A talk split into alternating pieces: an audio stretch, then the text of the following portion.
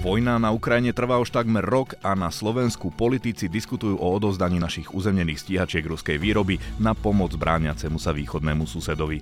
Medzi nimi sú značné názorové rozdiely, podobne ako v otázke, či je Rusko teroristický štát. A vyzerá to tak, že aj v otázke, či chcú mať na hranici suverénnu, nezávislú demokratickú Ukrajinu alebo podrobený štát s bábkovou vládou s hlavňami zbraní namierenými na západ, čiže aj na nás. Bude sa lámať zahraničné smerovanie Slovenska na výsledku predčasných parlamentných volieb. A doba je neistá nielen u nás, v Európe. Ale napätie sa v posledných mesiacoch stupňuje aj v Tichomorí. Čo to znamená? Prečo nás to má zaujímať a ako nás to môže ovplyvniť?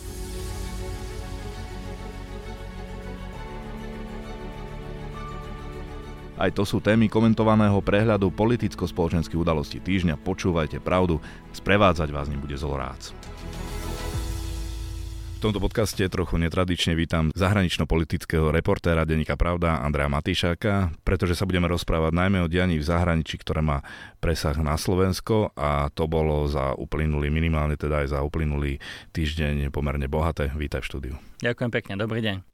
Predpokladám, že jednou z hlavných tém zahraničnej politiky dneška je odozdanie našich vyradených migov na Ukrajinu. Podľa tvojich informácií, v akom je to stave, lebo neustále počúvame o tom, že sa o tom rokuje, už sa o tom rokuje možno aj teda pol roka podľa slov ministra e, obrany Jaroslava Naďa. Môžeme sa dočkať toho, že zrazu nám kompetentní povedia, že už sú na Ukrajine tie stiačky? Dočkať sa toho môžeme, ale samozrejme je to výrazná aj domáca téma, téma na domácej politike. Ako sme videli v posledných dňoch, minulý týždeň, keď som sa zúčastnil samitu EÚ, na ktorom bol premiér Heger, ktorý sa stretol s ukrajinským prezidentom Volodymyrom Zelenským, hlava štátu Ukrajinska požiadala Slovensko o to, aby sme im pomohli s MIGmi, ktoré my teda máme, sú uzemnené, sú pre nás už nefunkčné, ako bolo viackrát povedané, my ich už nevieme využiť, Ukrajinci by vedeli. Premiér hovoril, že chce urobiť čo najrýchlejšie kroky, aby sa to tak stalo. Povedal, že to nechce zdržiavať. Ale samozrejme je tu ústavnoprávna situácia, ktorú poznáme. Vláda je iba poverená, nemá dôveru. Čiže asi tá debata o tom, že či to môže urobiť, má aj nejaké rácio. Nie je to len výkrik opozície, že nerobme to, hej. Má to aj isté, isté by som povedal, to ústavnoprávne rácio. Preto... Počkej, prepáč, dostanem sa k tomu len. To znamená, že ak e, minister Naď hovorí, alebo aj minister Káčer, že sa už o tomto diskutuje aj priamo so Zelenským na úplne podrobných technických úrovniach už aj pol roka, tak vlastne to technické a to, to zahraničné pole je už celé pripravené a vlastne celá jediná prekážka sa zdá byť len na strane domácej politiky? Do istej miery to tak vyzerá, pretože samozrejme predtým sme tu mali vládu, ktorá mala dôveru, ktorá mala väčšinu v parlamente, ktorá už prijala viaceré, viaceré kroky a odovzdali sme už viaceré zbraňové systémy Ukrajine. Všetci o tom dobre vieme, či už to je známa S-300, Zuzany, Boženy a ďalšie systémy, menšie zbranie a, a humanitárna pomoc. Dneska, dnes hovoril pán minister Naď hovoril o, nejakých už 11-12 bavičkov takéto pomoci. Čiže toto tu beží kontinuálne O migoch sa v podstate hovorí od začiatku konfliktu, keď e, sa začalo riešiť po 24. februári, aké ďalšie zbranie by sme mohli odovzdať Ukrajine, čo bude potrebovať postupne. MIGy boli na stole, aj majú ich aj iné krajiny, tieto MIGy 29 vlastne z toho, dá sa povedať, ešte sovietského, sovietskej éry. Takže je to asi pochopiteľné, že na jednotlivé sa rozprávame so spojencami, kto čo má, čo môže dať ako je to politicky prechodné aj v krajine a potom je tu konzultácia s ukrajinskou stranou, čo oni potrebujú, čo ona potrebuje a nakoľko to potrebuje, akým spôsobom môžeme prispieť. Takže tá debata určite bola na nejakej úrovni. Ťažko mi hodnotiť, že nakoľko bola úplne že rozpracovaná. Ale dá sa predpokladať, že ak by vláda nepadla, že nebola odvolaná v tejto chvíli, tak už sú tam nie som si tým celkom istý, lebo hovoríme aj o tom, že chceme robiť nejaké spoločné rozhodnutia so spojencami, chceme rokovať aj s nimi. Takže možno uvažovanie slovenskej vlády, ktoré opäť by som označil za celkom racionálne, je to, že možno to odovzdať v nejakom balíku. Že takisto ako sa dohodli do istej miery balíku odovzdanie tankov alebo obrnených vozidiel v posledných mesiacoch, tak e, je tu bolo by to aj možno aj pre Ukrajinu by to bolo také zásadnejšie gesto, keby bolo viacero spojencov, ktorí by v istom momente povedali, áno, vieme vám dodať to a to, čo potrebujete. Ale povedzme si aj to B, že máme 11, 12 alebo 10, stále sa tie čísla tak menia, to je také zaujímavé. E, tých MIGov z toho asi 4 lietajú, ostatné by sa dali asi skôr využiť na súčiastky alebo možno by ich aj vedeli Ukrajinci sfunkčniť, tým si nesom istý, ale možno to je. Treba povedať aj B, že ako reálne, keby aj tých všetkých povedzme 12 lietalo, tak bolo by to extrémne silné gesto, ale nejde o niečo, čo by zmenilo priebeh vojny. To zase si povedzme pravdu. Ak by bolo viacero krajiny, ktoré dokázali by v istom momente poskytnúť túto spôsobilosť, a hovoríme potom možno aj o F-16, Gripenoch, Mirážach francúzskych, Typhonoch, Eurofighterosoch. Čiže ako je tu, je tu viacero krajín, ktoré by mohli tieto veci poskytnúť, stíhačky, len uh, opäť rieši sa napríklad aj to, že F-16 majú problém e, s pristávaním na ukrajinských letiskách, ktoré majú kratšie dráhy. To by mali aj u nás, tam sa A to by ma, áno, áno, presne ako hovoríš. Čiže akože nie je, to, nie je to také úplne jednoduché, že, že tu máte a robte si s tým niečo. Proste treba vyriešiť aj tú logistiku treba vyriešiť eh, veci týkajúce sa oprav a podobne. V tomto prípade možno tie, tie MIGI 29 boli pre Ukrajincov eh, krátkodobo najlepšie a bol by to ten krok, ktorý by mohol pozbudiť ďalšie krajiny, aby to riešili. Čo hovorí na to, že minister Naď na štvrtkovej tlačovej konferencii spomínal už nejaké krajiny, ktoré mali poskytnúť stíhačky a že by sme neboli prví? Priznám sa, že Troška ma táto informácia prekvapila, ale určite má pán Naď e, informácie, ktoré možno nemáme. Sú krajiny, ktoré e, výrazne pomáhajú Ukrajine, ale až tak úplne sa tým mediálne nechvália. E, úplne to nevylučujem, ale som troška prekvapený jeho slovami. Môže byť, že sa preriekol? Neviem, nechám to asi na ňom, aby sa prípadne k tejto téme vyjadril. Ak, ak to hovorí, tak asi to hovorí na základe niečoho. Hovorilo sa na konci leta o tom, že Severné Macedónsko by mohlo odovzdať svoje suchoje 25 Ukrajine. Nejakým spôsobom to tak zapadlo do správ, tak povediac. Nikto to, že úplne nepotvrdil ani nevyvrátil, že možno mal toto na mysli. Pán minister Naď, on hovoril aj o tom, že teda odovzdávajú nejaké sú, náhradné súčiastky a muníciu, takže možno, že tam skôr ide o toto. Hovorilo sa v istom čase o Polsku, že by mohlo poskytnúť MIGI, takže nechám to asi na pána ministra, aby možno v istom momente informoval verejnosť, že teda ktoré tie krajiny to už urobili. Poďme k tým rozporom, ktoré si načal, tým ústavnoprávnym, že vlastne tu je ten problém a ten problém, že máme odvolanú vládu. Určite áno, tak uh, predstavujem si ma ako reportéra zahranično-politického, takže nie som v žiadnom prípade ústavný právnik, zaoberám sa tým nejakým spôsobom, ale čítam tie isté asi veci, ktoré môžu čítať aj naši poslucháči a čitatelia o rôznych názoroch. Je tu proste fakt, že táto vláda je poverená a na základe legislatívy platnej poverená vláda Slovenskej republiky nemá právo rozhodovať v zásadných zahranično-politických otázkach.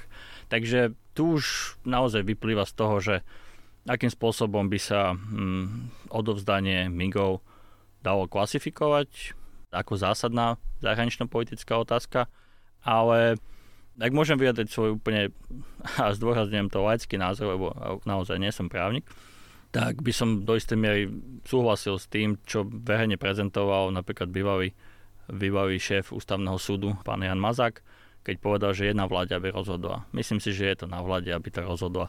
Ak vláda chce urobiť tento krok, ak ho vie urobiť e, relatívne rýchlo, ale aj ja som za to, aby bola tá konzultácia so spojencami čo najvýraznejšia, lebo ak vieme dať niečo vo väčšom balíku, tak tým lepšie.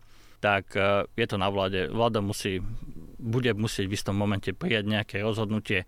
Samozrejme, tá, je tam riziko, že sa to celé zdrží tým, že niekto podá napríklad poslanci Smeru podanie na ústavný súd a ten by mohol podať predbežné opatrenie. Neobáva sa, práve nekalkuje možno vláda s týmto, že nechce dať takýto nástroj na formálne zablokovanie toho procesu? Tak ešte v tom Bruseli, keď som spomenul, tak už vtedy pán Heger a potom to aj zopakoval premiér Heger, že teda chce sa radiť aj s ústavnými právnikmi, aká je tá situácia a naozaj není jednoduchá. E, určite je dobré, ja osobne som za to, aby sme pomáhali Ukrajine čo najviac, aj vojensky, ale ste, vznikla tu táto situácia z rôznych dôvodov, teda z dôvodov vnútropolitických a nejakým spôsobom sa k tomu musíme postaviť. Ako nedá sa asi úplne ignorovať e, to, že v, akej, e, v akom rámci táto vláda pôsobí. Nebolo by to správne.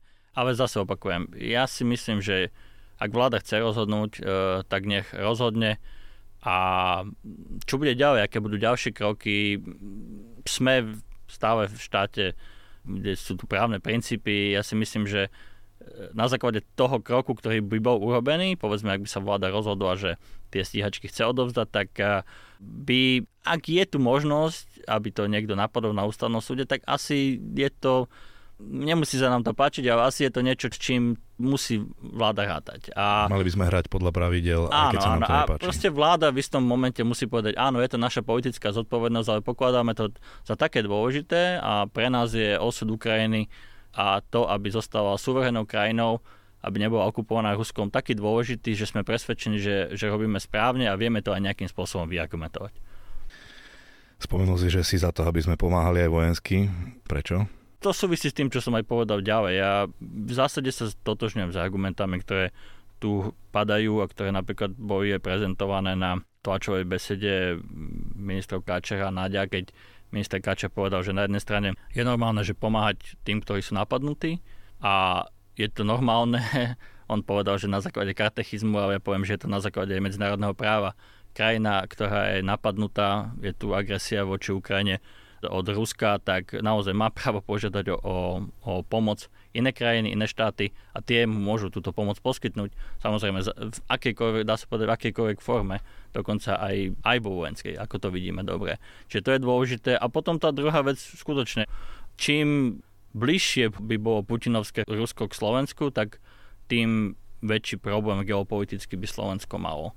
Som o tom presvedčený lebo ja síce nezdieľam úplne názor ten, že proste Rusko by sa nezastavilo v Užhorode, jeho plány siahajú niekde do Berlína až do Bruselu. Myslím si, že to je trošku prehnané a dokonca si nemyslím, že Rusko na to reálne má, ale už len samotný fakt, že by nemali sme na hraniciach e, nezávislú Ukrajinu, ktorá robí vlastné rozhodnutia, ale nejakú či už okupovanú okupovaný štát alebo, alebo s nejakým, nejakou bábkovou vládou v Kieve, ktorá by robila len rozhodnutia, ktoré by je nadiktovala Moskva, tak uh, nevidím žiaden reálny, um, nevidím nič prínos, naozaj nevidím, nevidieť presne ako hovoríš, nevidím žiaden reálny prínos pre Slovensko, ktoré by z toho malo absolútne žiaden. Naopak, vidím iba, iba problémy, pretože áno, ak by Rusko rýchlo vyhralo, mohlo by, hovorím, ja som tomu troška skeptický, ale nedá sa vyučiť, že by mohlo mať aj aj ďalšie územné nároky a, a ďalej by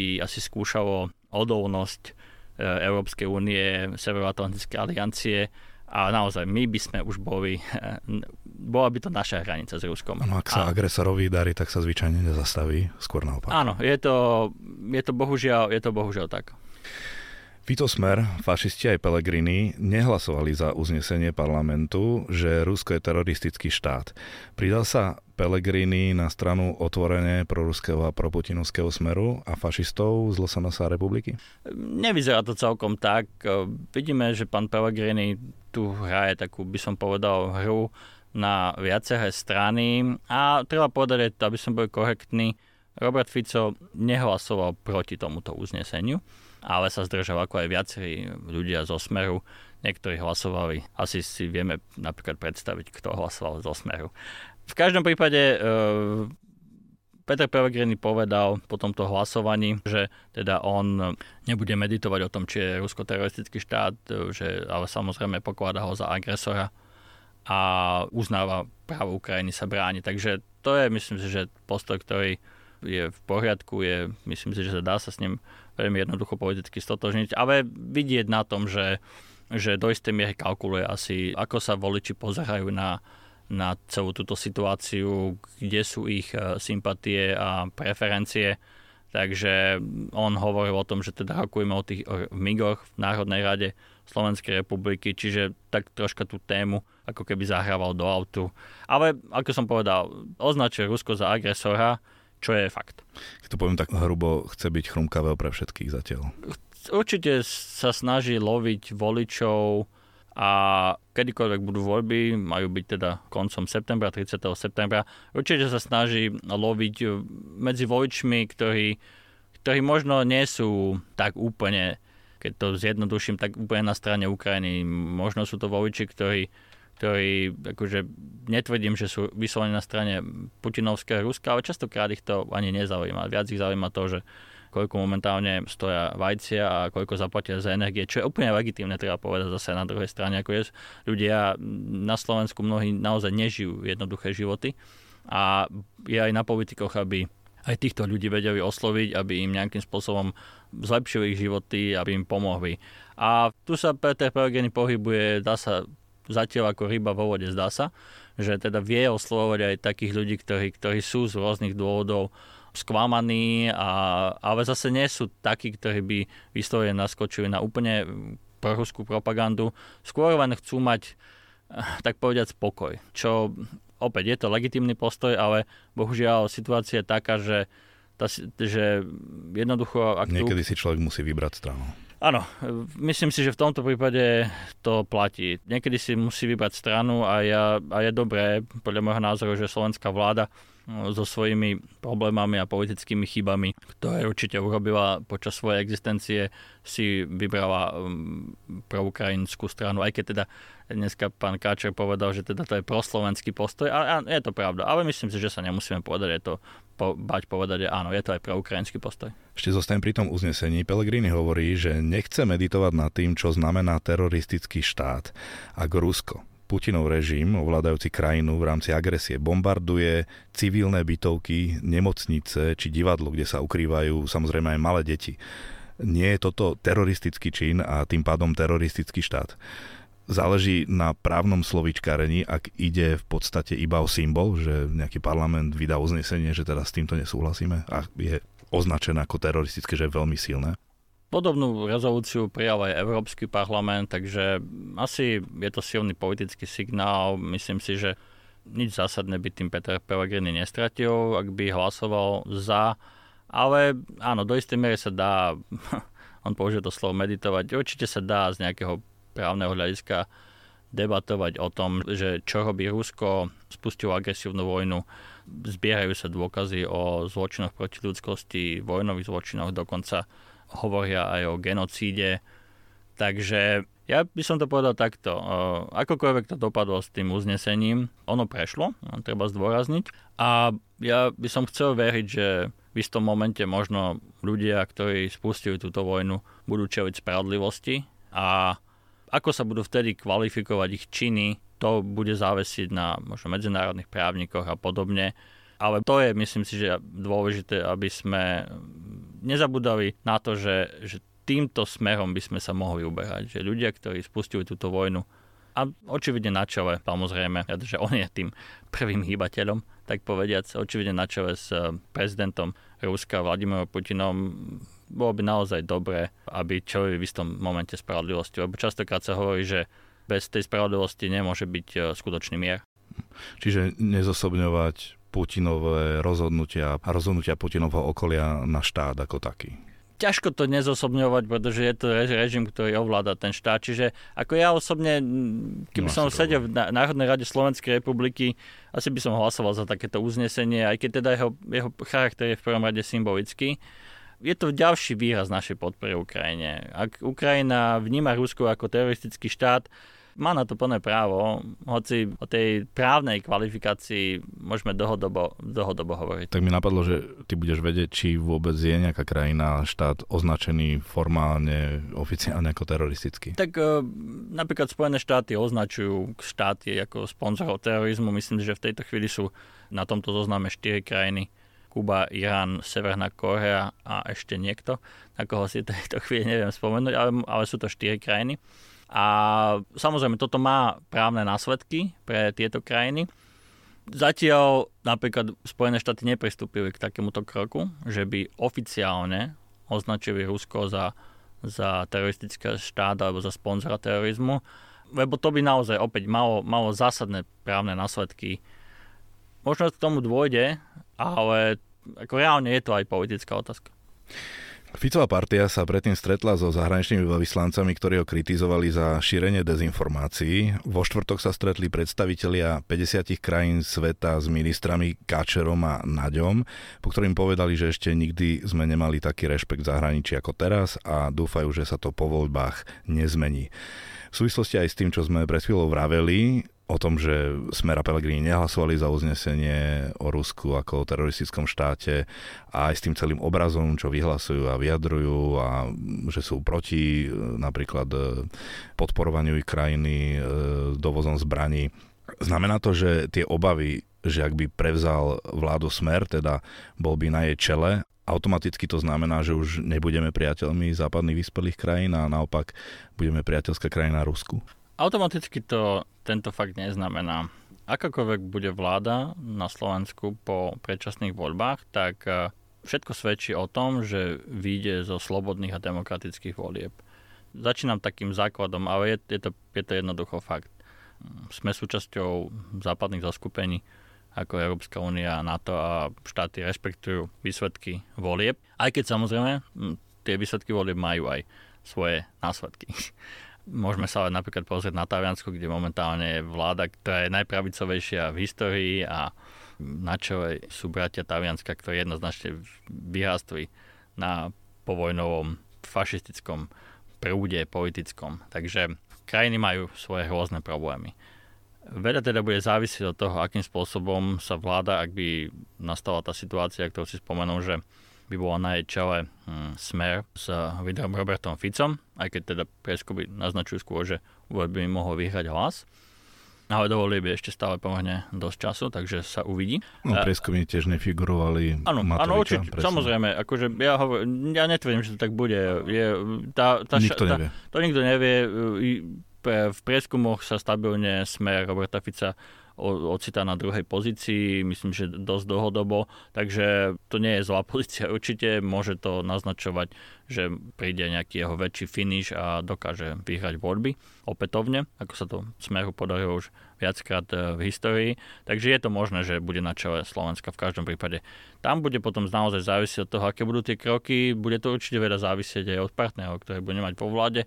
Ak by to boli partnery, ktorí sú menej západne naladení, keby sme rozprávali o republike, povedzme.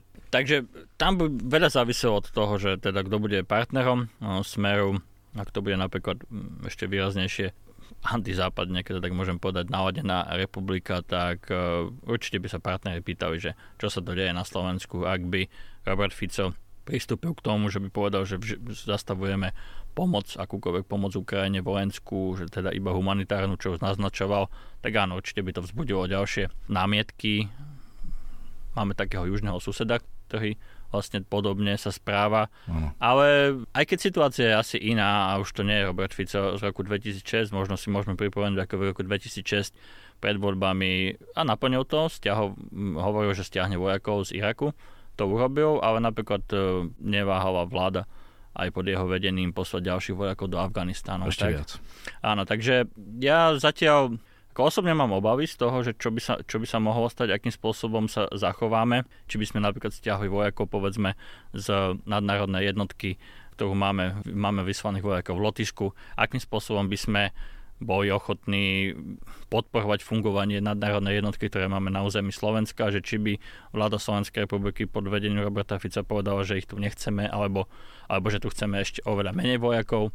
Takže to budú, to budú také konkrétne rozhodnutia, na ktorých sa bude postupne ukazovať, že či sa chceme odkloniť výrazne od, by som povedal, takého hlavného jednotného, prúdu jednotného. a jednotnej, jednotnej pozície EÚ a NATO uh, ku konfliktu, alebo nás to ťaha naozaj bližšie k tomu Rusku.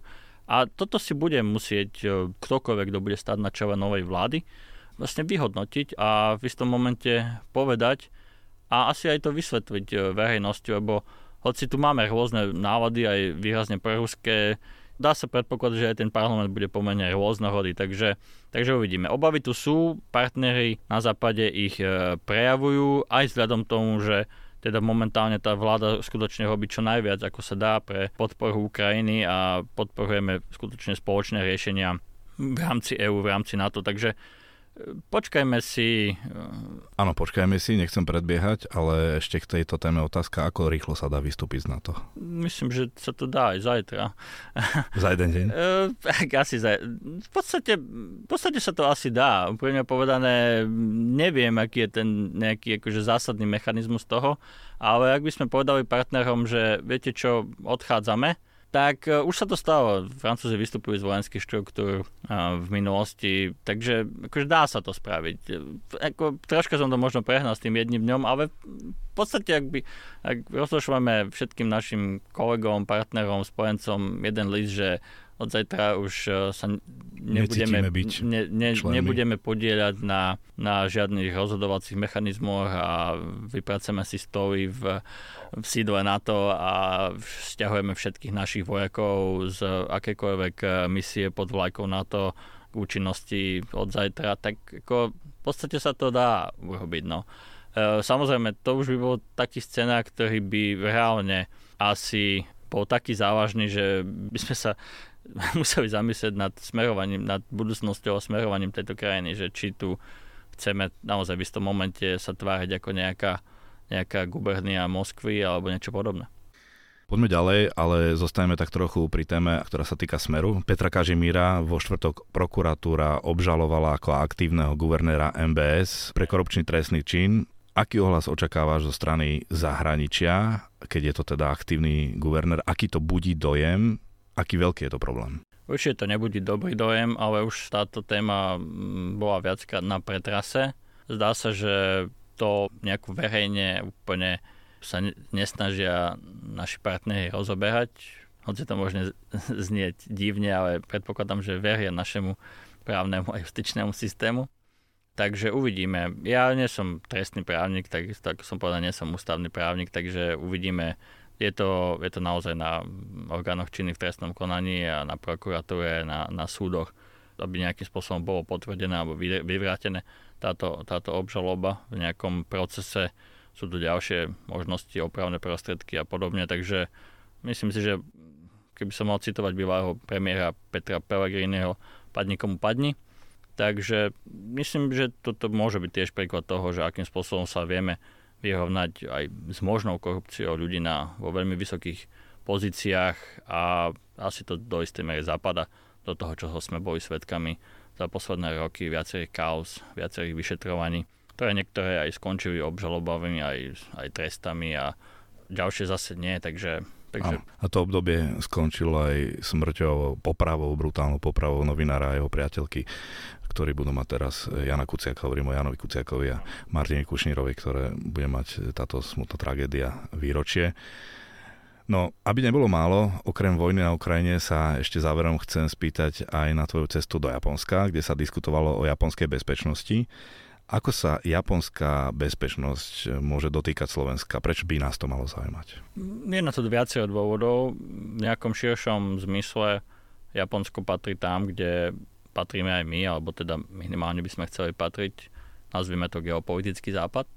To je jedna vec. Druhá je taká pragmatická, ak by vo východnej Ázii sa začal nejaký konflikt, napríklad eh, Čína by napadla Tajvan, tak eh, malo by to zásadný dopad na tovarové cesty, kde či už cez tajvanský prieliv alebo aj ďalej prechádzajú lode aj, aj s tovarom, ktorý si my objednávame a nie, nie sú to malé, nie sú to malé čiastky, takže toto by určite mm, zamávalo globálnou ekonomikou. Japonci sa obávajú takéhoto scenára. Tajvan je, keď si ľudia pozrú mapu, Tajvan naozaj nie je ďaleko od Japonska, zároveň má Japonsko teritoriálny spor s Čínou, respektíve Japonsko tvrdí, že ho nemá, ale Čína si robí nárok na súostrovie Senkaku. Netreba zabúdať, že Japonci majú od druhej svetovej vojny aj územný spor s Ruskom, majú aj územný spor napríklad s Južnou Koreou, ale tak to je predsa len tak troška, troška iný partner na rokovaní. Takže Japonsko sa veľmi pozorne díva na to, čo sa deje na Ukrajine, veľmi pozorne sa díva, akým spôsobom reagoval Západ a vyhodnocuje si to, dá sa povedať, cez tú prízmu tej Číny, kde mali zaujímavú debatu. Nedávno vlastne japonská vláda zverejnila nové strategické dokumenty, A možno si poslucháči, čitatelia spomenú na debatu na Slovensku, keď sme sa bavili o tom, že či by malo v našich strategických dokumentoch byť označené Rusko za hrozbu.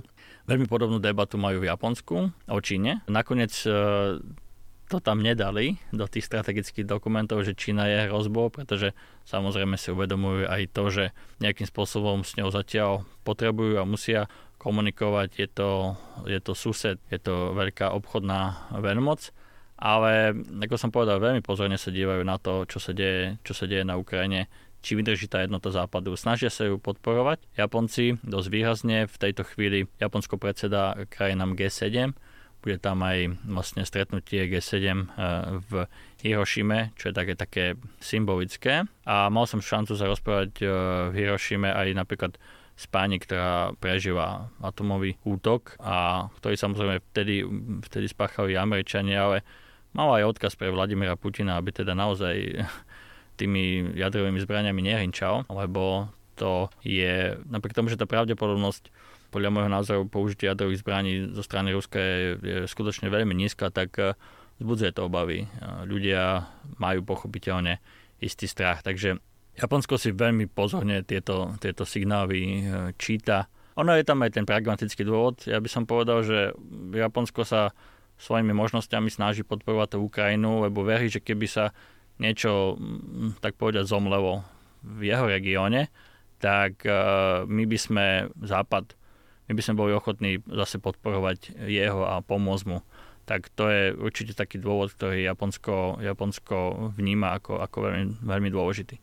No vidíš, ako to, že Japonci si takéto veci uvedomujú a čas Slovákov nie? To je otázka asi už viac pre sociológa.